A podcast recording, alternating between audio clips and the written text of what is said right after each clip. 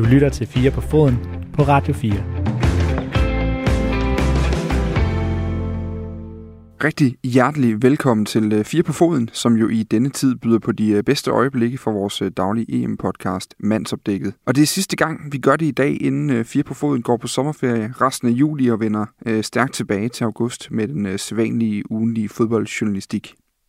I første time af dagens program, der handler det om landsholdet. Ikke så meget om fodbolden, men mere om Hjulmand som landsfader, og ikke mindst, hvad et enkelt henrivende landshold med både mod og talent kan gøre ved nationalidentiteten fra Vesterbro til Vendsyssel. Værterne på podcasten, jeg selv, Dan Grønbæk, og kulturskribent Katrine Lundhær, har besøg af Dagbladet Informations chefredaktør Rune Lykkeberg, der udover at være chefredaktør og samfundskommentator, også er en stor fodboldfan.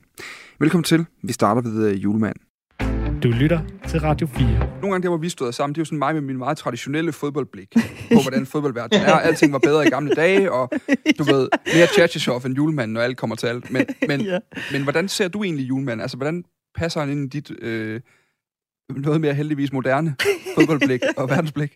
Tak for det, Dan. Jamen, det passer han jo faktisk rigtig, rigtig godt ind i. Eller hvad skal man sige? Vi, øh, dels er han jo... Øh, fremstår han jo som et følemenneske. Og det, og det ved du jo, det er jo ret vildt med i fodbold, eller jeg synes jo faktisk, det er det, det handler om.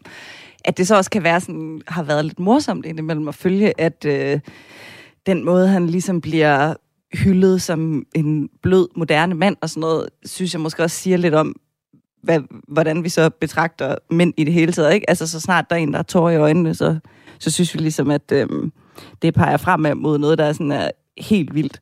Men Men, men øh, der, hvor mig og Hjulmand, vi ligesom er helt øh, på samme, spiller på samme hammel, hvad man siger, det er jo, at øh, Kasper Hjulmand er jo tit blevet kritiseret for at være fodboldromantiker.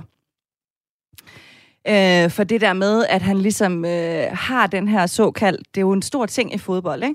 At vi ligesom på den ene side har de her kynikere, der går op i at vinde, og så har vi de her sådan romantikere, som også går op i, hvordan vi ser ud, ikke? Og når man er Barcelona-fan, som jeg er, så kan jeg sige, at det bliver man øh, kritiseret for rigtig, rigtig meget, ikke? Ja. Øhm, men Hjulmand har, og han har jo den her spilfilosofi om, at ligesom, at øh, det går ud, vi skal have bolden meget, og det har han jo også ret i, så scorer de andre jo heller ikke. Og han synes ligesom, nå, men det er også skide irriterende, at han har skulle forsvare det her rigtig meget, ikke? Og nu er det jo sådan øh, totalt lykkes for ham. Altså, vi kan jo sagtens diskutere det der med i virkeligheden, om ikke også vi har momenter, hvor det ikke fungerer så godt spilmæssigt, men vi har jo rent faktisk scoret rigtig mange mål. Øhm, så han er jo virkelig kommet til live som det her sådan misforståede, moderne geni, ikke? Øh, også fodboldgeni. Og det kan jeg, den historie kan jeg rigtig godt lide. Hvordan, hvordan ser du på ham som leder, Rune? Jamen, jeg synes, han kombinerer to ting, som har hver deres greb i samfundet. Det ene er selvfølgelig det der management vulgaris sprog, han taler. Altså, virkelig er, det er virkelig et chok, at vi har en folkehelt, som taler om værdibaseret ledelse. Når han skal sige, hvad der er vigtigst i tilværelsen, så siger han meningsfyldte relationer. Altså sådan, det er som om han, han, det er som om han faktisk, alt det der plader, som cirkulerer rundt blandt konsulenter på PowerPoint-præsentationer og kongresser og alt muligt, det er som om han faktisk virkelig tror på det. Altså det er meget sjovt, vi har den der guru-serie med Kasper Kvam på, øh, eller Simon Kvam på, øh, på D R to og Svend Brinkmanns opgør med alt det der, hvor det ligesom, man troede, det, man troede egentlig, vi var færdige med det der management vulgaris værdibaserede ledelse. Og så er det fandme landstræneren, der står og siger, at hele nationen er med ham. Det er jo ligesom den ene side af det. Men den anden side af det er, at Hjulmand er også et produkt af det socialdemokratiske foreningsdanmark. Han er også, altså han har jo været med til at lave den strategi for ungdomsfodbold i D B U, sammen med Kjell Bordingård, som det lavede i to tusind og fire eller to tusind og fem, som er sådan noget, som får mig til at elske Danmark. Altså det er jo det der princip med halvtreds femogtyve femogtyve, som er, at halvtreds procent af tiden skal børnene spille sammen med nogen, der er lige så gode som dem selv, femogtyve procent af tiden skal de spille sammen med nogen, der er bedre end dem selv, og femogtyve procent af tiden skal de spille sammen med nogen, der er dårligere end dem selv, hvor man faktisk tænker fodbold som et sted, hvor man udvikler kammeratskab og, og solidaritet mm. og nogle sociale færdigheder, og på den måde er han ligesom del af D B U's fodboldskole, kom også til, til F C Nordsjælland og gjorde jo dem til mestre, altså virkelig i det, i en epoke præget af F C K og F C M, og så lidt af, af Brøndby og lige om lidt af A G F, men af, af, sådan, af, af meget, meget pengestærke fusionsklubber, som de jo alle tre er, de tre første, jeg nævnte. Så kom han faktisk og gjorde F C Nordsjælland til, til mester. Jeg ved godt, det også er en fusionsklub, men jo ud fra et meget stærkt ungdomsarbejde, ud fra, der er en bestemt måde, man vil, en bestemt måde, man vil gøre tingene på, og hvor det vigtige for F C Nordsjælland er jo ikke, hvem der spiller derinde. Det er, hvordan de spiller. Du kan tage en fire-fem mm. spiller ud af det hold, og så spiller de alligevel på samme måde. Og altid, når man er oppe og ser A G F spille mod F C Nordsjælland, det er den samme måde, de spiller på. Og så der er på den ene side sådan en forankring i Foreningsdanmark og hele det sociale projekt, forståelsen af, hvad sport er for en kraft i Danmark, og så på den anden side, det der managementplader, øh, som gør ham til en speciel skikkelse, men jeg kan godt se, at han forener forskellige tendenser, og så er der jo, så det er ligesom det, han repræsenterer i Danmark, synes jeg, så fodboldmæssigt er han jo sådan et barn, ligesom jeg selv er af V M i toogfirs, altså Brasiliens hold der med Eder, Sico, Socrates, Falcão, Jairzinho, Toninho, Cerezo. Altså det der var det bedste hold nogensinde, der bare ikke blev verdensmester. Og det er hans romantik. Det er Cruyff, det er Guardiola, ja. og, det er, ja, og, det er, og det er det der hold. Man kan, man kan med fordel læse øh, den fodboldbog, der hedder, øh, jeg tror den hedder Brilliant Orange, måske. Den, jeg kan ikke huske titlen nu, men det, den handler i hvert fald om hollandsk fodbold. The Neurotic Genius of Dutch Football. Den er skrevet af den øh, britiske fodboldjournalist David Winner. Og det er sådan en bog, når man læser den igennem om den hollandske fodboldhistorie og folk, fodboldtankegang, så er det virkelig, det, det skriger Hjulmand på alle mulige måder, i den måde, man tænker det på, sådan ekvilibrisk og, og voldsomt. Men, men lad os lige blive det der managementplader, fordi jeg har jo taget mig selv i at sidde og blive følelsesramt en gang imellem, og nu siger jeg, bruger bevidst ordet følelsesramt, når jeg hører Hjulmand tale, fordi det er sådan nogle pludselige indskydelser af, hold op, øh, øh, du har lige vundet over Rusland, alt det her, og alligevel så er det hele tiden at tale om det fantastiske fællesskab, som har formået at bearbejde nogle ting øh, helt øh, grundigt. De her spillere, der virkelig tør være i sig selv, tør være i deres følelser, tør befinde sig i det der, hvor jeg kan simpelthen ikke finde nogen eksempler i min fodboldhistorik, hvor jeg, hvor jeg kan huske en træner, der på den måde har lagt vægt på de ting. Og så samtidig, så er han jo sådan en, der også bliver talt om som en, og det er et af mine yndlingsbegreber, i hvert fald at undersøge, for jeg forstår det virkelig ikke, men en autentisk leder. Øhm, og og den, der, den der autentiske mand og person, der tør være i sine egne følelser og bruge dem aktivt. Har, har I set noget lignende? Altså, er, er det mig, der er helt øh, historieløs, eller, eller er vi øh, et, et, et nybrud på en eller anden måde her? Inden for fodbold? Eller måske egentlig i samfundet der? Egentlig. Altså, den der ledelseskarakter, der på den måde stiller sig frem og faktisk... Øh, må man jo sige nu, efter den traumatiske hændelse, der var med Eriksen første kamp, ikke bare øh, øh, taler, men også øh, faktisk handler efter, hvad han siger. Øh, for der er jo ikke nogen tvivl om, at, at det har været det rigtige forum og den rigtige tilgang måske til at bearbejde de voldsomme følelser, der må have været i den spillergruppe. Men kan I mindes, at der har været så meget snak om følelser før? Altså den første, jeg kommer til at tænke på, det er faktisk, var det ikke også det, Obama ligesom havde i starten faktisk, på os alle sammen? Der blev man også følelsesramt. Han jo. Talte også ligesom i det der sådan, fællesskab, yes we can, og... Og meget sådan, jeg kan huske den der indsættelsestale, det var jo sådan meget patos. Ja. Hvilke, andre, det, ja. hvilke andre ledelseskiger kommer du til at tænke på, Rune? Nej, men jeg synes ikke, han er så usædvanlig, hvad det angår. Han er heller ikke, det er heller ikke sådan, så jeg tænker, at de har en violin, og han er buen, der stryger over mine følelser, og så artikulerer han noget, som jeg aldrig havde set før. Altså, det, det er klart, der er en begivenhed, som er helt særlig. Der er den begivenhed med... Med, med, med Christian Eriksen. Og det er den ene ting, følelser. Altså, vi har jo set landsholds nummer ti dø foran vores øjne, hele nationen. Det er ligesom den, den ene ting. Og den anden ting er, tror jeg, at danskerne har været spærret inde i meget, meget lang tid. Altså det at være fælles om noget, og det at altså, være sammen i offentlige rum, det er jo noget, der er blevet taget ud af vores liv i, uh, i, i halvandet år. Og der er også inde i det der, nu har der været enormt meget snak om, hvad vi er gået glip af, og hvad vi har mistet. Og det er alt det kø, alt det, jeg har en, en der går i niende og en, der går i tredje G, så jeg har også set, hvor meget de har tabt, der ikke kommer igen, og som er, som er umisteligt. Men der er også en anden side af den fortælling. Det er, at det er også en generation af danskere, som faktisk har fået mulighed for at gøre noget for hinanden. Har fået mulighed for at vise, at man vil. De unge har faktisk fået mulighed for at vise, at de vil ofre noget for de, for de gamle. Og jeg tror, der over det her sidste halvandet år også er en fornemmelse af, at vi har nok været mere solidariske over for hinanden, end vi troede, vi var i stand til. Vi har nok været villige til at give afkald på flere af vores fornøjelser og flere af vores vaner og flere af vores rutiner, end jeg ville have troet inden. Så der er på den ene side den her traumatiske begivenhed, men der er også knyttet et meget, meget stærkt fællesskab omkring corona, som Mette Frederiksen har stået lidt i vejen for, fordi der handlede så meget om hendes person. Og jeg tror, at det, der sker nu, er, at man tager simpelthen Mette Frederiksen ud af ligningen. Hun har ikke en skid at gøre med det her. Og så er der, så, så er der fællesskabet fra corona og, og traumet med, med, med Christian Eriksen. Og det tror jeg helt er. Altså det, det, det ser jeg ikke som sådan en fuldstændig unik ledelsespræstation fra Kasper Hjulmand, at han har artikuleret det. Radio fire taler med Danmark.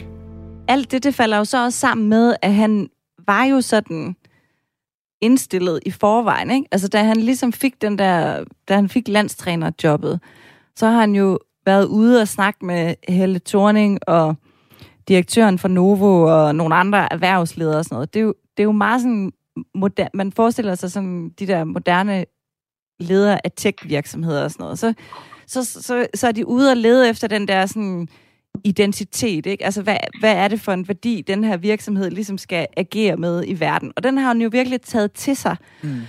Øhm, og, og, og jo ligesom, altså, han har jo været ude for at finde ud af, hvad, hvad, hvad er Danmark? Hvem, hvem er vi danskere? Og ligesom nået frem til de her værdier med, med fællesskab jo især, ikke?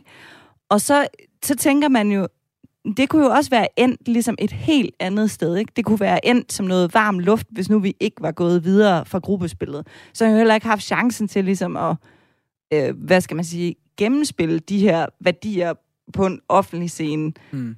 Men hvordan, altså, hvordan ser I det? Er der ikke også nogle omstændigheder, som simpelthen gør, at han på en eller anden måde bliver den karakter, han jo nu er, ikke? For det kunne lige så godt være endt et andet sted, tænker jeg. Jeg, jeg har svært ved at vide, om det er sådan, altså, der er meget, meget, meget, meget lidt topleder i mig. Øh, det kan jeg lige så godt afsløre her fra start af. Så, så, så jeg har meget, meget svært ved at vide, om det sådan er unikt, men jeg kan ikke lade være med at tænke på, at de to seneste landstrænere, vi har haft i det her land, det er Morten Olsen og Åge Hareide, som jo er en sådan ældre, jeg ved ikke, om jeg kan kalde mere konservativ, men i hvert fald en mere indlukket, øh, fodboldfaglig, insisterende kraft, de har haft på landsholdet. De har gjort gode ting for landsholdet begge to, men Men man husker også nogle landsholdskriser under en V M-slutrunde blandt andet, hvor man lige pludselig ville tale med pressen, og øh, Åge Hareide, der også havde det her landshold, hvor det var meget fokus på spillernes egenskaber og den sammentømrede kerne, og det er også det, vi på fodboldbanen nyder godt af nu, men, men jeg, har, jeg, jeg synes, det er en meget sjov øvelse at tænke over, hvordan de havde håndteret det her.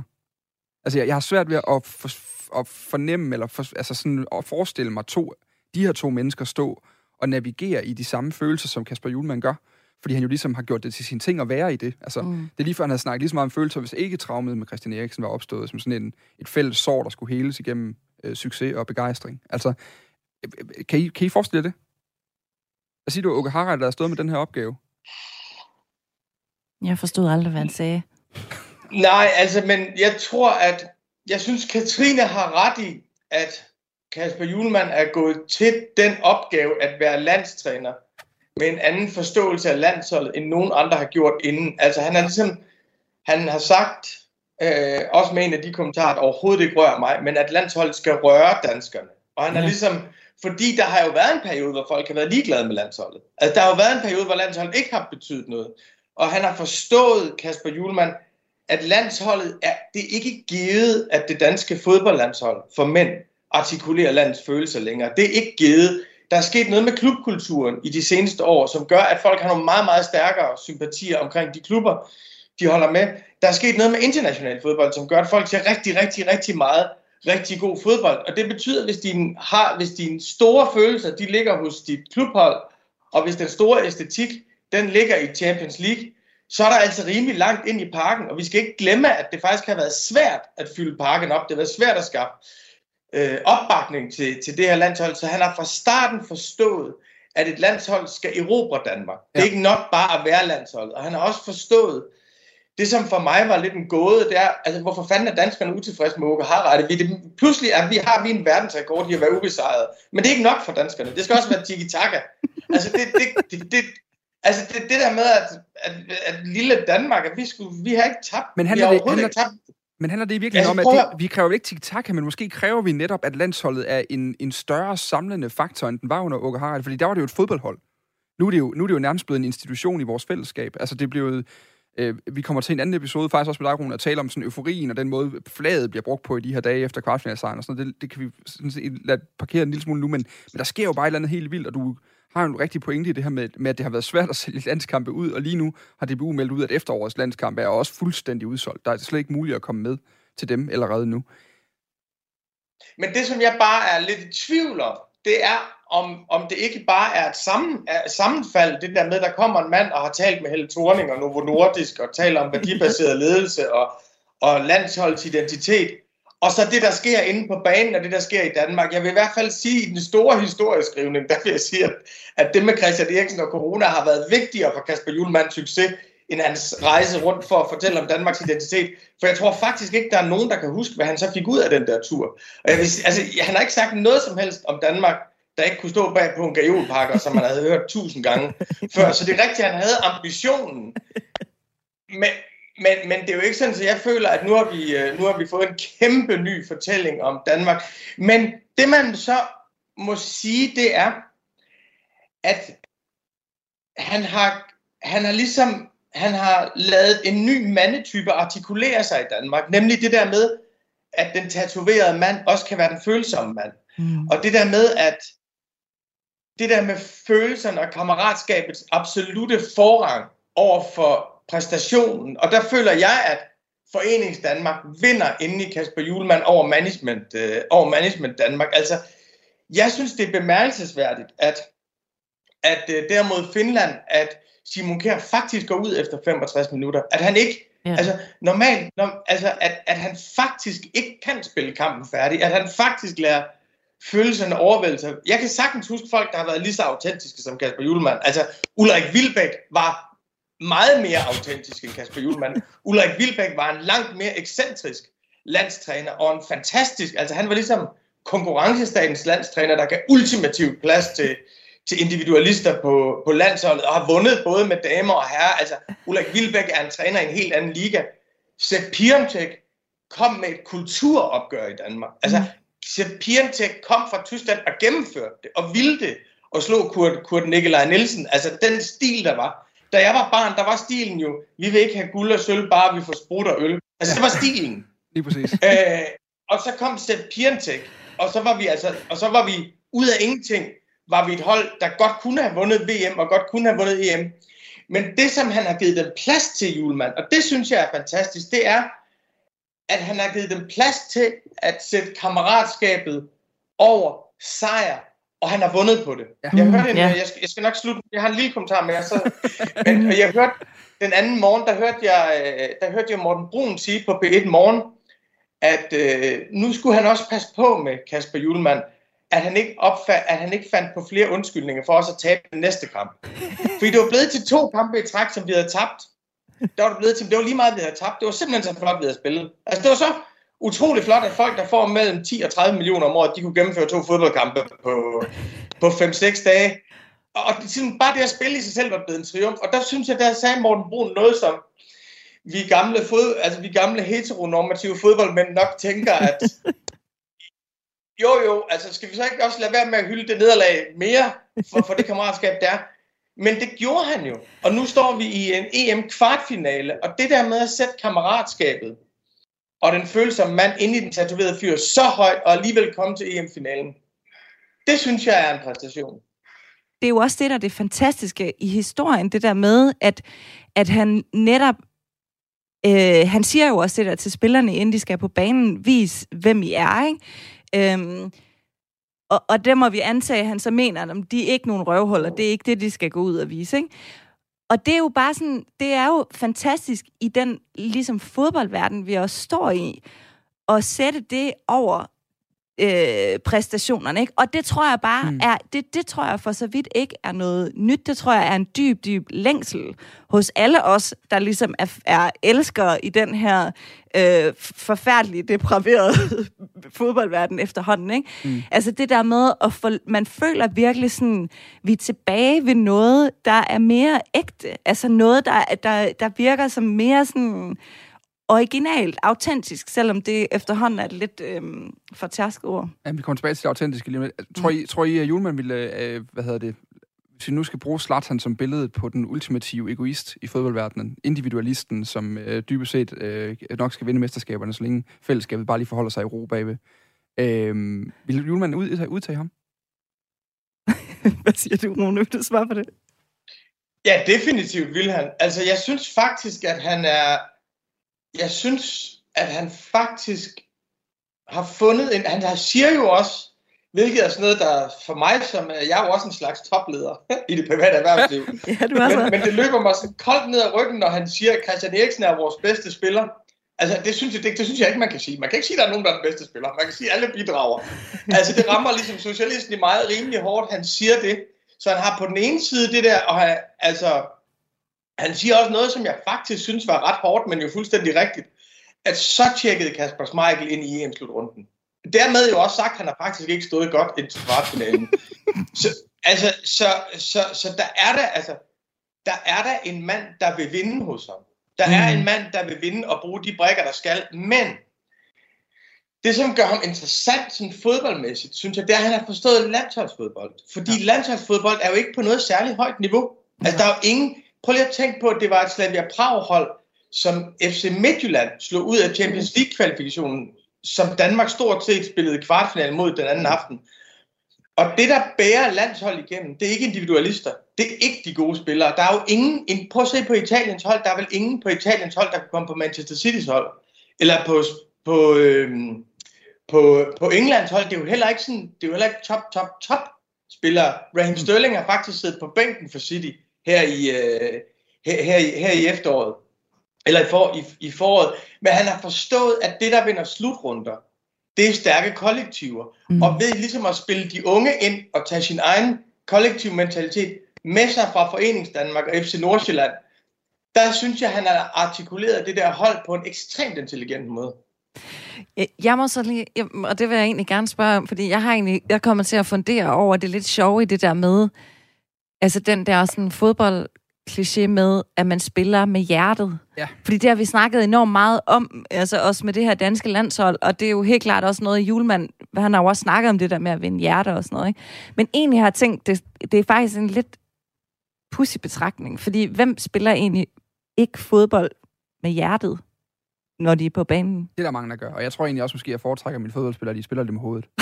det, det, altså for at være, for at være, for at være kynikeren i selskabet. Altså det er da dejligt, de lige kan lægge den der... Jeg, jeg går jo de her dage, når jeg skal prøve at analysere og alle mulige steder af, hvad der foregår lige i øjeblikket. Så går jeg også turnere med sådan et udgangspunkt, der hedder, at, at, at differencen på de, altså de topspillere, Rune taler om, og så Danmarks landsholdsspillere for eksempel, den er så relativt lille. Det er så veltrænede unge mænd i deres fysiske prime, men så indgroet forståelse for, hvad der foregår på en fodboldbane, hvor toogtyve mand løber rundt med en enkelt læderkugle og skal have det til at hænge sammen. Altså, det, det er virkelig, virkelig dygtige spillere. Det, det er verdens absolut nogle af deres bedste, de bedste atleter. Og så, så det der med, at, at hjertet, hvis vi skal bruge den som term, kan godt være forskellen på et hold og et andet hold, fordi det, det, det, det er jo de her berømte marginaler, der altid bliver brugt som sådan en øh, øh, øh, altså løbende kliché-agtig i fodbold, men, men differencen er bare så lille, at hvis du kan lægge noget ekstra på, sådan ja. over altså, sejren over et traume, eller i det her tilfælde, altså så kan det godt være udslagsgivende kvaliteten. Så på den måde, så betyder hjertet jo noget, men jeg forestiller mig da, at, at, at mange trænere holder af, at det er på en bund af et solidt hoved. Hvordan forstår du det egentlig, Rune? Det der med at spille jamen, fodbold med hjertet? Hvad er det? Jamen, det er jo, jamen, det er jo derfor, jeg elsker, elsker, elsker brasiliansk fodbold, og ja. derfor jeg sidder og følger Copa America, hvor Brasilien spiller mod Peru i, øh, i nat. Det er jo fordi, hvis man ser Neymar, så er det hele det menneskelige register, han udtrykker. Altså, det er jo fodbold som menneskehedens scene, hvor du får det højeste, det lejende, det sjove, det ynkelige. Altså, det er virkelig at spille med hjertet, og det er det, Brasilien er. Brasilien, når de spiller bedst, så er det den ultimative leg og den ultimative udtryk af, af hjertet, og samtidig på det, på det absolut højeste niveau. Og det er på et tidspunkt i Sydamerika, hvor manden med len suser rundt uden for stadion, så der er flere hundredtusind, der er døde i, i, øh, i, i Brasilien, og spillerne har protesteret mod at spille Copaen, fordi det er så farligt. Så siger Højesteret, det skal I, og så siger de, vi adlyder vores landskald. Det er for mig at spille med hjertet, og de ved godt, når de går på banen, at de skal spille med, de skal spille med alt, hvad de har. Mm. Og der, altså, det for mig, det, det, det, det er latinamerikansk. Det, det er latinamerikansk fodbold. Det, som det betyder for, for et dansk landshold, synes jeg, det er, at man skaber et, et kollektiv, hvor der er rammer for, at den enkelte ikke skal være bange. Det er, at man faktisk skaber et spilsystem, hvor Joachim Mæhler, han kan drible, når han tror, han kan drible. Hvor han ikke skal være bange for at begå. Altså, at spille med hjertet betyder i en dansk kontekst jo ikke, at man skal være ligesom Neymar, for det er vi meget, meget svært ved at rumme. Men det betyder, at du skal, du skal kunne følge din impuls, følge din, din, din fodboldmæssige øh, impuls, og så pludselig, så kan det være, at du i momenter kan slå en yderside aflevering, selvom du jo kan melde, som om du var, du var Luka Modric. Ja. Det er det, der holdet og kollektivet skal skabe en tryghed, som giver den enkelte spiller frihed til at udfolde sig. Og det synes jeg faktisk også, at Kasper Hjulmand har gjort. Så meget klogere på den her nye samlende karakter, vi har fået som landstræner, bevæger vi os videre. I løbet af de sidste uger, der har jeg set flere dannebrugsflag på et sted, end jeg har gjort på noget tidspunkt i mit liv tidligere. Men hvad er det med det der flag der? Altså, hvad står det for, og øh, var landsholdets succes nok til, at alle igen hæver Dannebrog og står ved det efter øh, årtiers politisk krig om, hvad danskhed er og hvem der har ret til flaget? Her i lørdags, da vi øh, gik videre til semifinalen, ja. Der er helt øh, spontant endte jeg med at have en fantastisk aften. Selvfølgelig også, fordi vi gik videre. Men også fordi, at øh, vi egentlig bare skulle se kampen derhjemme. Jeg har jo små børn. Øh, Og så endte det med, at der var en rigtig stor fødselsdagsfest nede i min gård. Mm. Jeg bor øh, på den yderkant af Nørrebro, så der bor helt vildt mange forskellige mennesker i min ejendom. Og det var altså en halvfjerds-årig mand, som havde boet i en af naboopgangene i øh, mange år, som skulle holde sin fødselsdag. Helt vildt fed halvfjerds-års fødselsdag, jo. Den var til klokken fire om natten, og der var afrobeats og sådan noget. Jeg tænkte virkelig, hvis det er min halvfjerds-års fødselsdag, må gerne være så festlig, ikke? Men i hvert fald så, fordi vi var nede i gården og lege med børnene og sådan noget, så øh, blev vi ligesom involveret i, at øh, de til den her fest også rigtig gerne ville se landskamp. Ja. Så vi kom ned med et antennestick, og der var nogen, der hævde et fjernsyn ud og stillede en pavillon op, og øh, ligesom blev lavet sådan et øh, storskammenscenarie, ikke? Og det var altså øh, mennesker af alle mulige hudfarver, og alle mulige aldersgrupper, og alle mulige køn, som ligesom jeg endte med at se landskamp med. Øh, og der var bare den bedste stemning, og alle, ligegyldigt hvor de kom fra, havde bare virkelig taget ejerskab over det her landshold.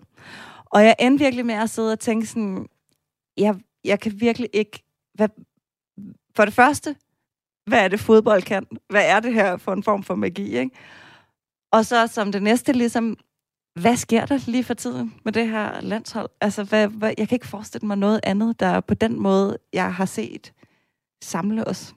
Øh, vi har øh, også i den her episode øh, selskab af Rune Lykkeberg, chefredaktør på Information. Hej, Rune. Hej, tak for at jeg må være med. Selvfølgelig. Hvor, øh, hvordan og hvor så du kampen lørdag? Jeg så kampen nede på, jeg bor på Vesterbro, og der er sådan et værtshus lige lidt ned ad gaden fra, hvor jeg bor, der hedder Café treogtredive, som er sådan et øh, øh, rigtigt værtshus, hvor der, altså det er et af de steder, hvor høj og lav stadigvæk mødes på, på, på Vesterbro, og hvor der var, øh, der, var, der var meget, meget tæt, og så blev der serveret øh, kogte røde pølser i, i pausen. Æh, hvad hedder det? Og min, min kone, hun er flygtning, hun er fra... Hun er fra Iran. Jeg tror, det er første gang, hvor hun ligesom har... Hun var, hun var med nede og se kampen, naturligvis. Jeg tror, det er første gang, hun ligesom har taget det store skridt fra ind i, altså ind i det dybeste, dybeste danske køkken og spist, og, spist, øh, og spist røde pølser. Hvad synes hun om det? Det bliver jeg nødt til lige at høre. Hun kommenterede faktisk ikke så meget på dem. Altså, hun, øh, hun, hun, hun, hun, hun, øh, hun spiste bare en halv rød pølse, og så snakkede vi ikke så meget mere, og så, så snakkede vi ikke så meget mere om... om det, men øh, det, det, var en, det var en stor aften på, på Café treogtredive, og noget, som jeg synes har været virkelig interessant ved det her E M, det er generelt så mange kvinder, der har været med. Så mange kvinder, der har været med på værtshusene, så mange kvinder, der går rundt med landsholdstrøjer. Min datter er blevet student, og rigtig mange af dem har ønsket sig fodboldtrøjer, og jeg kan huske, da jeg var til V M i Brasilien i to tusind og fjorten, der elskede jeg virkelig, at der var så mange kvinder på stadion. Der var slet ikke den der fornemmelse af, at, at nu er vi inde i sådan det sidste rum, hvor man kan råbe bøssesvin efter dommeren, og hvor man er bange for, hver gang der er nogen, der løfter hånden, at de, at de hejler lidt. Og den stemning var der sgu også på Café treogtredive. Altså, de startede lige med den der fisekusse, Schmeichel er en mur. Dem blev sunget en gang, så kiggede de så op og tænkte, nej, okay, den lægger vi lige ned. Den er ikke så sjov. Det, men det er en meget interessant. Jeg har også gjort den betragtning, også når man ser de her mange reportagebilleder, der var fra Baku og har været fra Amsterdam og så videre. Der, der, er, der er næsten lige så mange kvinder i de billeder, som der er mænd i, i, i øjeblikket. Det er, og der var blandt andet sådan en særlig sekvens af en voxpop fra Baku, hvor det er et, øh, sådan et, jeg vil tro, det er kvinder på min egen alder, måske lidt yngre end der, sådan i tyverne. Sådan unge kvinder, moderne klædt, med landsholdstrøjer på, der simpelthen sidder med en fadøl I, i, altså i Aserbajdsjan af alle steder for at følge landsholdet lige nu. Og hvor man tænker, det er altså, øh, det er mærkværdigt. Var de bare taget afsted dem? Bare ja, en pigegruppe? Ja, det var de to. Fantastisk. De var bare taget ud for landsholdsfodbold. De skulle alligevel ikke noget. Det synes jeg, jeg det, ja. Der sad jeg og tænkte, nu, så er vi ved at have fat i et eller andet nu. Jeg mødte også de danske fans, der var til V M i Rusland i to tusind og atten. Og, og det var meget påfaldende. V M er en fantastisk begivenhed, fordi man møder grupper fra hele verden. Mm. Og det var meget påfaldende, at de danske fans faktisk, måske sammen med de serbiske, var dem, hvor der var flest mænd og færrest kvinder. Altså det var virkelig danske, det var danske unge mænd, der var taget til, der var taget til Rusland, og det er helt anderledes den her gang. Mm. Nå, vi skal tale om euforien i dag, altså fordi de her fantastiske billeder, der var øh, fra flere storbyer i Danmark øh, for den anden dag, det var, det var nærmest sydeuropæiske tilstanden jo, altså, øh, og, og forstået på den måde, at vi har den her kliché om... Øh, om sydeuropæerne som enormt passionerede fodboldfans, der brænder hele verden ned, når de vinder, eller taber for den sags skyld. Og, og så, så den også, der med, vi i Nordens yeah, Brasilien. Vi skriver, vi skriver en klumme om, vi nok burde have stillet med to angriber i stedet for tre dagen efter, ikke? Og så er vi ligesom ude, så går vi sådan i vores eget mørke indre og, øh, og bearbejder øh, nederlaget øh, og bliver lidt småt deprimeret, og så bliver det heldigvis sommer igen næste år. Altså, det, det, altså det, der er en stor forskel normalt på de her fodboldkulturer, hvor meget det ligesom brænder sammen, men, men der har vi jo bare set nogle helt vilde billeder den her gang, synes jeg. Og, og jeg er... som jeg har sagt nogle gange i den her podcast, sådan jeg er lige omkring tredive. Jeg er tredive, nu fylder enogtredive år, og jeg, jeg er født to år før, øh, at Danmark de vinder det her E M. Altså, så, så jeg havde jo ikke en hjerne, der på nogen måde var i stand til at forstå noget, der foregik dengang. Men jeg, jeg har ikke set noget lignende i, i, i landet. Altså, jeg har ikke set scener som det der. Jeg har ikke oplevet det endnu, og nu får jeg så desværre heller ikke lov til at opleve det den her gang sådan rigtigt, fordi jeg har lige fået en lille datter, så jeg ser stort set alle kampene hjemme i sofaen med hende på brystet lige i øjeblikket, så der er meget, meget lidt øh, Besiktas-fejring over øh, mit E M i øjeblikket. Men, men det er bare vildt interessant, det der foregår, men jo også, hvad det gør ved os, og hvorfor det lige er landsholdet, der aktiverer det. Øh, Rune, du er jo kæmpe stor klubmand. A G F? Ja. Yes. Hvorfor, hvor, hvad, hvad er det landsholdet kan lige nu? Altså, jeg tror, Danmark har været et meget mærkeligt sted i de sidste tyve år, hvor vi på den ene side jo på en eller anden måde er verdens bedste samfund. Altså, at det er jo sådan en politologisk ting, altså førende samfundsforskere skriver om Getting to Denmark, som om vi er idealsamfundet, hvor vi er forbillede for de amerikanske socialister, hvor det virkelig er sådan, altså Bernie Sanders utopi er det, vi lever i. Det gør det også lidt svært at være venstreorienteret i Danmark. Men, men og vi er ligesom en global klimaleder, sådan nogle, der bliver modtaget, når vi kommer. Så er det os, der er gået længst, har sat de højeste mål. Det var os, der gik forrest med, med vindmøllerne. Vores kultur, altså dansk design, danske tv-serier, danske film, har jo også erobret verden. Så både med sådan politisk magt, økonomisk magt og kulturel magt, er vi i de her år en, en fuldstændig vanvittig succes, som der ikke slet ikke var nogen snak om, da jeg var barn. Og jeg kan se, at mine børn vokser op med en helt anden opfattelse af Danmark. At Danmark som noget, de intuitivt er stolte over, på grund af vores politiske præstation, den måde, vi behandler hinanden på. Det er der på den ene side, men på den anden side har de sidste tyve år også været ekstremt hårde ved Danmark. For det at have en udlændingepolitik, hvor man skal behandle nogen dårligt for at beskytte velfærden for de mange, det var minoriteter, skal sidde i lejre, hvor det skal være svært at komme ind, og hvor sådan en som Støjberg, vi bare må leve med, at hun har meget, meget, meget stor opbakning i den danske befolkning, hvor Pia Kjærsgaard kan blive formand for, for Folketinget. Altså, der er også nogle meget, meget hårde kampe i Danmark, som gør, at på den ene side har vi oplevet den her politiske succes, på den anden side har halvdelen af det danske, den danske befolkning haft det svært med det danske flag. Altså, det har været helt almindeligt, det der foreigners, please don't leave us alone with the Danes, eller suspect. Det er som om, de har taget vores flag og tørret røv i det. Og der tror jeg, at corona har, har skabt en situation, hvor vi uanset hvor vi er i det politiske spektrum, og uanset alt Mette Frederiksens plader, så føler vi, at vi har taget, passet godt på hinanden og gjort meget for hinanden. Vi har offret noget for hinanden, vi har været solidariske med hinanden. Og at det hele det her konfliktfyldte bevidsthed om succes, bevidsthed om brutalitet, splittelse, corona, der bliver artikuleret nu. Der har simpelthen været behov for et apolitisk, værdifrit fællesskab, hvor man kunne artikulere det fællesskab og den glæde over den måde, vi behandler hinanden på. Føler du dig mere dansk i de her øjeblikke, Katrine? Når, når du sidder der i gården sammen med et mangfoldigt udsnit, eller et, et udsnit af det mangfoldige i Danmark, må man jo sige, ikke? Ja, ja, og der tror jeg, men der, der, det var helt klart en følelse af ligesom at være, sådan, at være stolt af at være dansker sammen med de her mennesker, som var meget, havde meget, meget forskellige baggrund fra mig, som tydeligvis også følte sig i det moment som danskere. Vi var ligesom på lige fod, ikke? Så det er jo helt klart sådan en oplevelse, tror jeg, en, en helt konkret oplevelse, og det Rune taler om, ligesom med den der sådan... Det, det, det er jo det, vi gerne forbinder med Danmark, ikke? Og så er der alt det andet, som man sådan, som sådan venstreorienteret, kulturradikal, snodet type jo har haft det svært med, ikke? Det, det der med flaget, ikke? Som suspekter formulerer så fint. Jeg skal nok få klippet ind på en eller anden måde. Den, den kan vi godt lige tage det omkødet. Hvad hedder det? Øhm, ja, fordi det, det, det, er jo, det er netop symbol. Altså, Dannebrog er alle steder lige nu. Altså, det er virkelig alle steder lige i øjeblikket. Hummel har fuldstændig udsolgt af landsholdstrøjer. Jeg så i morges, sad lige og lavede lidt research, og så på Den Blå Avis, der det er nærmest ligegyldigt, hvor meget du har svedt i den der landsholdstrøje til en badmintontræning på et eller andet tidspunkt, og hvor gammel den er, og hvor udslidt den er. Den koster tre tusind i øjeblikket på Den Blå Avis. Altså, du, det, det er helt vildt, hvad folk de skyder deres gamle brugte landsholdstrøjer af for lige nu. Altså, de der nationalsymboler, der har jo der har netop været sådan en værdikamp de sidste tyve år, vel, hvor man, hvor man har taget afstand fra dem, i hvert fald dele af Danmark har. Altså, så er det så åbenbart bare et landshold, der skulle til, for de er tilbage, og en coronakris. Siger bare, måske lille bare, men altså, det, det virker jo også... Øh, kan, kan du mærke det med, at man tager det igen? Altså, jeg, jeg kan ikke helt fornemme det, men jeg bor også i en del af Danmark, tror jeg, hvor Dannebrog, det er sådan noget, der hænger i flagstangen. Altså, vi alle mine kolleger ude på Parcelhuskvarteret. Jeg tror ikke, at det handler om, at venstrefløjen har taget flag tilbage fra højrefløjen. Jeg tror, det handler om, at flaget er blevet fælles igen. Altså, jeg tror ikke, det er sådan, at nu det er så et meget venstreorienteret flag, men, men, men jeg tror, at det er blevet, jeg tror, at det har forladt, altså flaget er blevet hævet op over polemikken, øh, og, og det ligesom er blevet fælles på den måde, og det er jo derfor, at, at mange af de ting, som vi ellers er skeptiske overfor, de bliver fejret i de her dage. Jeg synes, det var enormt sjovt lørdag aften på Vesterbro, hvor jeg gik en tur med min kone efter sejren og se, at soundboxen var pludselig blevet populær. Altså, det har jo virkelig været det nye småborgerlige Danmarks hadeobjekt. Tænk sig, at der er nogle unge mennesker, der tillader sig at have det sjovt.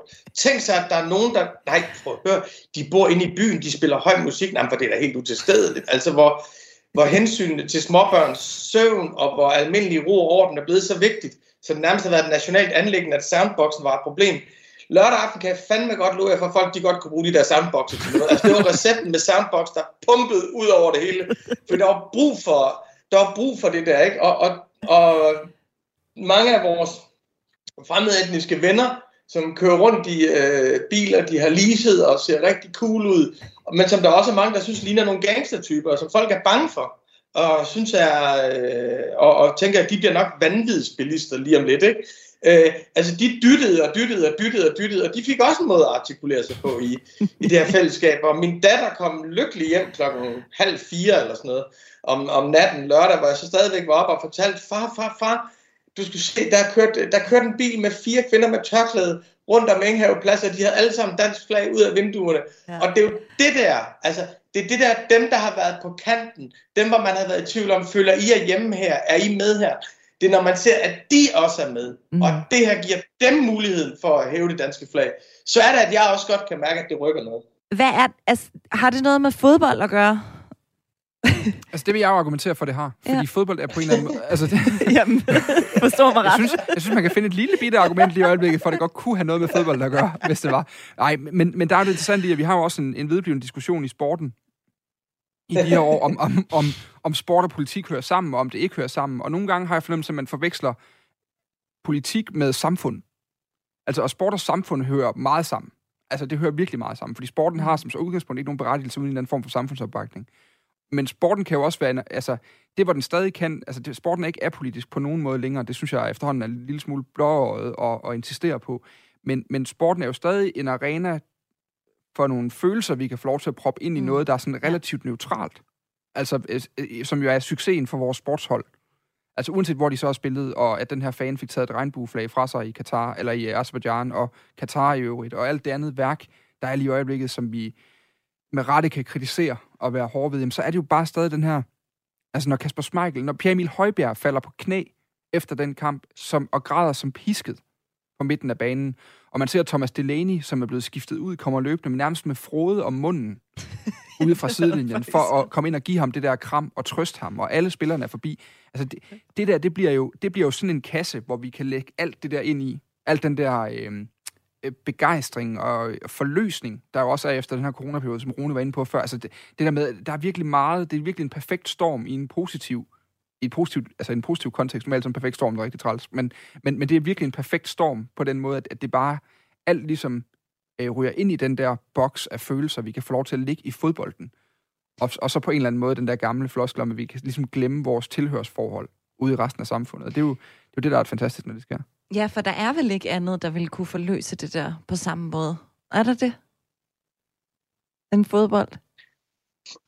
Ja, jeg tror det ikke, men jeg synes problemet er, At, at fodbold er blevet så ekstremt belastet. Altså at, at vi vil jo gerne have, at fodbolden er et autentisk rum, hvor man kan udtrykke sig spontant og impulsivt, og hvor vi kan være glade i fællesskab og lide sammen. Men man må desværre bare erkende, at i de senere år, der har fodbolden også været en arena, hvor folk og magtformer, vi har prøvet at holde helt ude af vores samfund, har købt sig ind i vores samfund, hvor ja. russiske oligarker, som vi under i alle andre sammenhæng ville sanktionere og være politisk og kulturelt imod, de kan købe et hold, der vinder Champions League, så de ligesom er bare, og, og hvor Qatar kan købe Paris Saint-Germain, det vil sige, når jeg ser mit elskede Neymar spille, så er det en diktaturstats interesse, og det der med, at fodbold er blevet til legitimitet for nogen, der ikke kan finde legitimitet andre steder, og at folk kan stjæle penge fra de fattige i de fattige lande, og opføre teater for de fattige i de rige lande, mm. det synes jeg er ekstremt ubehageligt. Altså, og mm. der, for mig var det store fodboldmoment i det her år, det var dengang de britiske fans, de knuste den der Super League. Altså, det, og det var, ja. øh, altså det kan godt være, at nogen synes, Hjulmand er en stor filosof, for mig er det Gary Neville. Altså for mig var det Gary Neville, der sagde, it's disgusting. Mm. Øh, og, og hele det der med fans, der, der, der demonstrerede og tog fodbolden tilbage, og Gary Lineker tweetede ud, we got our ball back, og den fornemmelse havde jeg virkelig også. Altså, yeah. og der, så, så, og der, i det perspektiv tror jeg, man skal sige, at det der også er omkring et landshold, det er, mm. det er faktisk anderledes, det er på en eller anden måde anderledes ukorrumperet af Katar og russiske oligarker og sådan ja. noget. Og det der er ved det her landshold, det er, de, vi står jo der i medgang og modgang sammen. Mm. Altså, og der har været mest modgang på det. De har også været et kedeligt dansk landshold, men, men, men de kan ikke gå nogen steder. Altså, det, det, vi hænger sammen på en eller anden måde, hvor det her klubhold, jeg har, altså, der, der er spillerne er flygtige, de skifter til de store penge, og øh, trænerne er flygtige, og al den der snak om, uanset hvor meget de knuste øh, Super League, så al den der snak om øh, klubidentitet, og hvordan det handler om fansene, det er jo, det er jo virkelig sådan en, en offentlig hemmelighed. Det gør det jo ikke. Altså, det er jo løgn. Det er jo simpelthen løgn. Det er, det er yberkommercialiserede kæmpe virksomheder, de der klubber, som ikke drives af særlig meget, der har med, med fodboldromantik at gøre. Altså i sidste ende. Og, og, og der er landsholdet jo stadig noget andet på en eller anden måde. Altså det, det har en anden øh, relevans i den her tid, synes jeg. Fordi man jo følelsesmæssigt er forbundet på en anden måde, synes jeg. Eller er bløde igen, i hvert fald. Øh, fordi de ikke rigtig, de kan ikke forlade mig. De kan, ikke, de, kan ikke, de kan ikke bare jagte pengene og så stille op for Katar lige pludselig. I hvert fald ikke endnu. Måske det kommer nok på et tidspunkt. Med den dejlige udvikling, der er i fodbold i øjeblikket. Men, men det synes jeg betyder en hel masse. Det, det er i hvert fald, altså det er jo en anden kærlighed på en eller anden måde, ikke? Altså de, den klubkærlighed er jo noget andet end landsholdskærlighed. Og jeg tror faktisk, nu det sjove er jo at snakke med jer to, som egentlig ikke er sådan... Øh, har landsholdet med øh, fra, fra, fra drenge... Øh, altså hvor jeg ligesom har en eller anden, fordi jeg tror, det, det er tit det, jeg har forstået ved den, så jeg følte mig sådan lidt uden for den der landsholdskærlighed, fordi at jeg, øh, jeg ikke fik den. Den ramte mig ikke som barn, ikke? Øh, at, at det ligesom var det, at det var en gammel kærlighed, der sådan, men, men I jo faktisk, ingen af jer to er jo sådan store landsholdsfans, helt fra drenge. Jeg er jo så også født, du har jo oplevet nogle af de gode landshold, og de stærke landshold, Rune, altså fordi du lige har et nogle år på mig. Men, men jeg er jo også opvokset i en tid, hvor den mest karismatiske spiller, der var på det danske landshold, det var nærmest Martin Jørgensen eller Jon Dahl Thomasson, og de er jo, altså de er virkelig ikke særlig spændende. Altså det må vi bare sige. Ja, Martin Jørgensen er en kæmpe spiller, en kæmpe karakter, det er du fuldstændig ret i. Ja, det er det er rigtigt.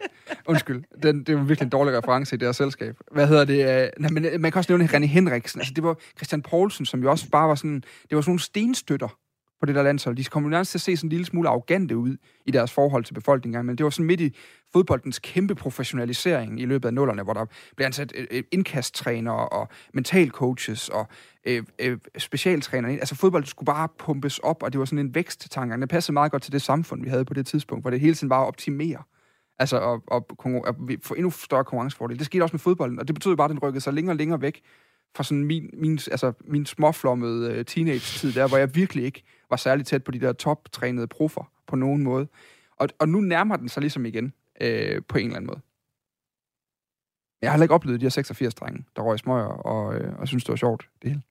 Hvad siger du, Rune? Hvordan var dit, øh, hvordan er din, lands, hvordan er dit, din relation til landsholdet? Du kan lige tage os igennem dit liv. Øh, det er komplekst. Ja. Øh, altså, jeg holder jo, altså, jeg holder alt, næsten altid med Danmark, når Danmark spiller landskamp. Jeg holder ikke med Danmark i otteoghalvfems mod Brasilien. Altså, øh, det er fordi, at, at det er sådan en, en kurve gennem mit liv. Det er frem mod næste V M, og, og hvordan Brasilien ligger, og om vi bliver verdensmester, eller om vi ikke bliver verdensmester, og Og så er det en meget, meget vigtig kurve i mit liv, som min familie også følger meget intenst, og brasilianske trøjer i vinduerne under alle store turneringer og sådan noget. Så, så, så, så det er ligesom mit store, mit, mit, mit store hold, men jeg har altid godt kunne lide det, som landsholdet kunne fremkalde i danskerne. Jeg har altid godt kunne lide at det der med, at der faktisk kunne fremkaldes et fællesskab, som overskred de modsætninger, der er i, i Danmark. Og det har landsholdet altid kunnet, og jeg synes, det der med, at man kan gå ud nu og være sammen om noget, der hverken er by eller land, der hverken er progressiv eller konservativ, der hverken er Enhedslisten eller Dansk Folkeparti, der hverken er de højt uddannede eller de lavt uddannede, der ikke har noget som helst med klimakrise eller udlændingepolitik at gøre. Det der, at landsholdet kan være fremkalder for en fællesnævner, som intet andet kan i, i, i det her samfund. Og der kan man sige, jamen betyder det så, at vi får en skide god udlændingepolitik, og vi laver, realiserer halvfjerds procent-målet i morgen? Nej, det gør det ikke, men det betyder, at vi kigger på dem, som vi deler samfund med, mm. og siger, at vi holder sgu sammen her. Og jeg tror, at kombinationen af, at alt andet har været lukket, altså der ikke har været festivaler og alle de andre ting, folk plejer at lave, og så det der med, at man virkelig har været dybt i hulen sammen. Altså, det der, det er jo ikke pis, det hun siger, Mette Frederiksen, med at man står sammen ved at holde afstand. At man har faktisk ofret sit nære liv. Der er ældre mennesker, som har, ikke har set deres børnebørn, som vi måske aldrig kommer til at se igen i halvandet år. Der er unge mennesker på produktionsuddannelser, som, som, som altså har siddet og lært at filetere en fisk over, over teams. Det er voldsomt, voldsomt ting. Folk har givet for hinanden, uden at kunne være sammen med noget som helst. Og det tror jeg faktisk kun er fodbold, der kan artikulere det på den måde, som de har gjort nu. Og på den måde synes jeg, landsholdet er fantastisk. Ja, fordi det udvisker jo de der skæld. Altså, det er jo, det er jo fuldstændig rigtigt. Altså, det, og det er jo det er egentlig lidt underligt, fordi det gør det, gør det jo. Jeg, jeg sidder lige, jeg sad lige og faktisk også lige fadet ud lige kommet, for jeg sad og tænkte, er der overhovedet noget andet, der kan det? Mm. Altså, har vi det tætteste... Kim Larsen. Kim Larsen måske... Men øh, nephew, øh, men måske øh, i hvert fald ude i provinsdanmark, der kan nephew noget af det samme. Hvad hedder det? Men, men ellers så er vi ude i sådan noget, når der er Oscarfest en gang om året. Det, alle kan også godt juble, når Thomas Vinterberg vinder en Oscar for druk på en eller anden måde. Altså det, det er også, der er det også blevet både højkultur og lavkultur nok til, at alle ligesom er med i, i hele samfundet. Men ellers så findes der jo ikke rigtig de der samlende ting, men det spændende er jo, hvad der så sker bagefter, fordi en ting er, at alle hopper på under bølgen nu, og alle flokkes ind til de her fanzoner og alt muligt andet værk, og hopper på busser og alt muligt, men, eller danser på busser, for det ikke lyder, som om man bare tager bussen. øhm, men sådan er jo, hvad der sker bagefter, om der, om der er noget, der sådan er vedblivende. Kan du huske, kan, altså kan I huske det fra tooghalvfems? Var der noget, der var der bagefter os? Efter, altså når man er gået hjem fra Rådhuspladsen, og der er ryddet op derinde, hvad er der så tilbage? Altså er, har det så flettet noget tættere sammen, eller er det bare, mens ballet det står på?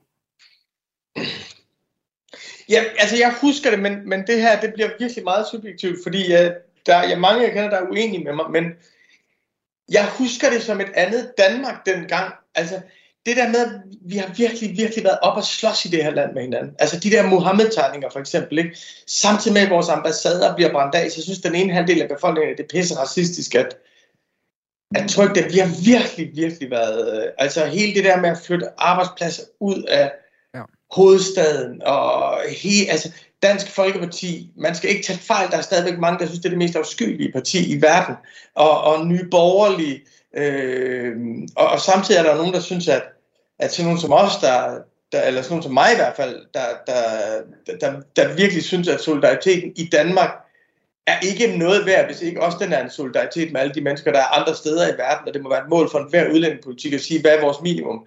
Synes, at jeg er jerndød og svigter. Altså, jeg føler virkelig, at vi har været op og slås i Danmark fra to tusind og et og frem til tyve enogtyve, hvor indvandring, islam, terror, udkant har været. Så jeg føler ikke, at vi havde det behov for at artikulere et fællesskab i tooghalvfems, som vi gør nu. Og jeg tænker, at uanset hvad, uanset hvad der sker bagefter, så vil man bagefter tænke på de der drenge med deres biler, der dytter, at hey, de var sgu med dengang vi fejrede det. Man vil tænke på pigerne med tørklæde.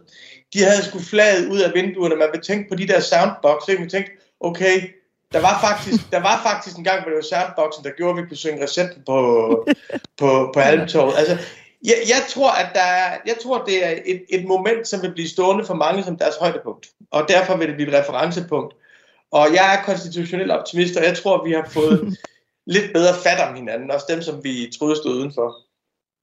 Det er jo det her fodbold i virkeligheden bliver magisk, ikke? Yeah. Altså, det er jo ikke så meget, hvad der sker under kampen, men det er jo, det er jo når, når øh, altså, det er, en ting er, en dansker, en tysker og en belgier gik ind på en bar, men problemet er jo, altså, at de også går ud sammen bagefter. Hvis de gør det, så begynder der ligesom at, så har det rykket et eller andet, jo, ikke? Altså, øh, men men jeg, jeg, kan, jeg kan nemlig godt blive i tvivl, fordi vi har også set den her øh, afmatning i roligankulturen, eller fankulturen omkring landsholdet. Det er jo ikke, altså, det fader også bare hurtigt.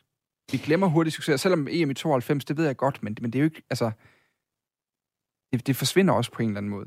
Altså, og ikke, jo ikke en samfundsmæssig øh, omvæltning på nogen måde. Altså, jeg kan ikke finde ud af, om det den her gang fylder noget, for jeg synes, det fylder meget for mig lige nu, og jeg synes, jeg bliver gladere for alle dele af mit land, og mine medmennesker i det her land lige i øjeblikket, når jeg ser dem være glade, og kaste, ikke, ej, ikke kaste med fadøl, det synes jeg var en lille smule træls, men have fadølen, og, og drik den, og alt det der andet, ikke? Og fortæller småbørnsfaren igen. Der. Ja. Ja, men der er noget helt principielt i, at en fadøl, hvis, man, hvis det på grund af euforien den ryger op i luften, så ryger den op i luften og ryger lige ned igen. Det er ikke af euforien, når den bliver tyret fyrre meter væk. Det, det er altså, så er det en bevidst handling om at kaste med en fadøl, og det er noget andet. Det er altså noget andet, det er vi nødt til at holde fast i. Plus så forsvinder det der rum, hvor vi kan få lov til at gøre åndssvage ting, fordi vi er glade.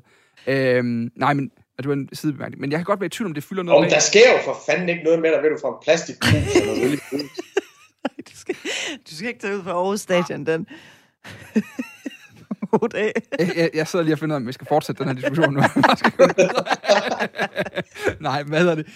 Men, men, jeg, men, men jeg kan jo godt lide, altså jeg synes, det giver mig noget samhørighed lige nu, under ja. det der Dannebro, lige i øjeblikket. Men jeg kan ikke finde ud af, om den, den var ved, når vi, når vi skal jo første august. Og tilbage ved de sædvanlige diskussioner, og Folketinget åbner i løbet af efteråret igen, og så er vi i gang igen.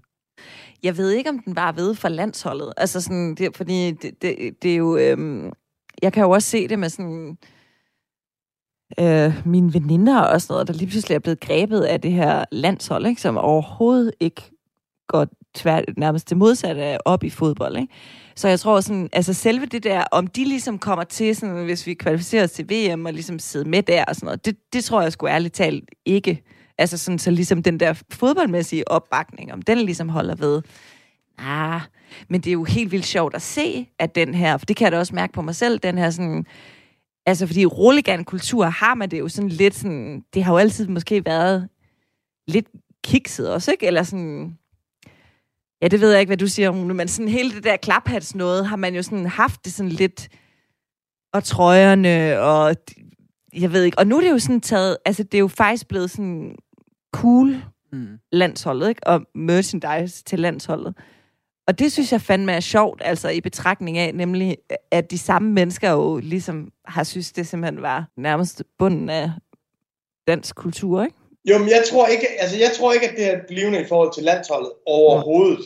Altså stærke fællesskaber bygger man på nederlag og lidelse, og fællesskab, der bygger på succes, der er det jo succesen, der, der æder det. Det er jo derfor, at F C K ikke virker som et hold, men altså det er jo derfor, det ikke virker som en klub med, med et skæbnes- og et lidelsesfællesskab. Øh, altså, det, det, altså A G F-fans, de bliver altså ikke, de hænger ikke sammen, fordi vi vandt mesterskabet i seksogfirs og pokalen i seksoghalvfems. De hænger sammen, fordi vi har set hinanden i øjnene tre gange i træk, hvor vi rykkede ned i første division og stod på nogle meget, meget, meget, meget små stadions og sagt. Og det er der, hvor det med at være altså, stolte som få, det er der, hvor det betyder noget. Altså, ja. så, så, Og det er jo også det, der er med Arsenal-fans. Det er jo det, der er fantastisk med den der fever-pitch-film. Øh, det, det er, at det er jo ikke fordi, du vinder. Det er fordi, du vinder efter, du ikke har vundet noget i, mm. i mange år. Succes kan ikke drive nogen som helst fællesskaber. Altså, det, det, det kan succes virkelig ikke. Så jeg tror ikke, det kommer til at gøre noget som helst for landsholdet. Og jeg tror også, at jamen, så har vi en udekamp mod Færøerne, og, og, øh, og der står nul nul, og så tror jeg, der er rigtig mange, det, der, så gider de ikke se så gider de ikke se anden halvleg, så spørger det, hvorfor var det egentlig ham der Damsgaard, vi kaldte ham for Jairzinho? Altså, det, det er ikke sådan helt, altså, det, det, det, det, det er ikke helt, altså, jeg tror, at det har enormt meget at gøre med begivenheden og stedet, altså, det sted Danmark, der var et fantastisk indslag i, øh, eller der var for mig meget afslørende indslag på T V to News sent lørdag aften, hvor de var i Østervrå, som jo ligesom er et sted, alle kender nu, fordi der kommer Joachim Mæhle fra. Og så interviewede de en kvinde, en ældre kvinde, som havde holdt E M-fest hele aften, og de sagde, jamen skal du så til London på onsdag? Og de forstod slet ikke, jamen det er ikke i London, det foregår. Det er her, det foregår. Mm. Altså, hun ville sgu hellere være i Danmark, end hun ville være i London. Ja. ja. Og det, ja, og så er det jo Østerbro. Ja. ja. Det er virkelig... Jamen det er sgu da det samme. Jeg vil da, jeg vil da hellere opleve det, altså, end at tage til London, og jeg har set rigtig, rigtig meget fodbold i udlandet. Jeg vil da hellere være i Danmark. Det er da, Dan- det er da fællesskabet med de andre, der er sjovt. Ja. Det er da ikke at se en fodboldkamp. På den anden side af en gang nyheder, der får du flere højdepunkter fra vores E M-podcast Mandsomdækket.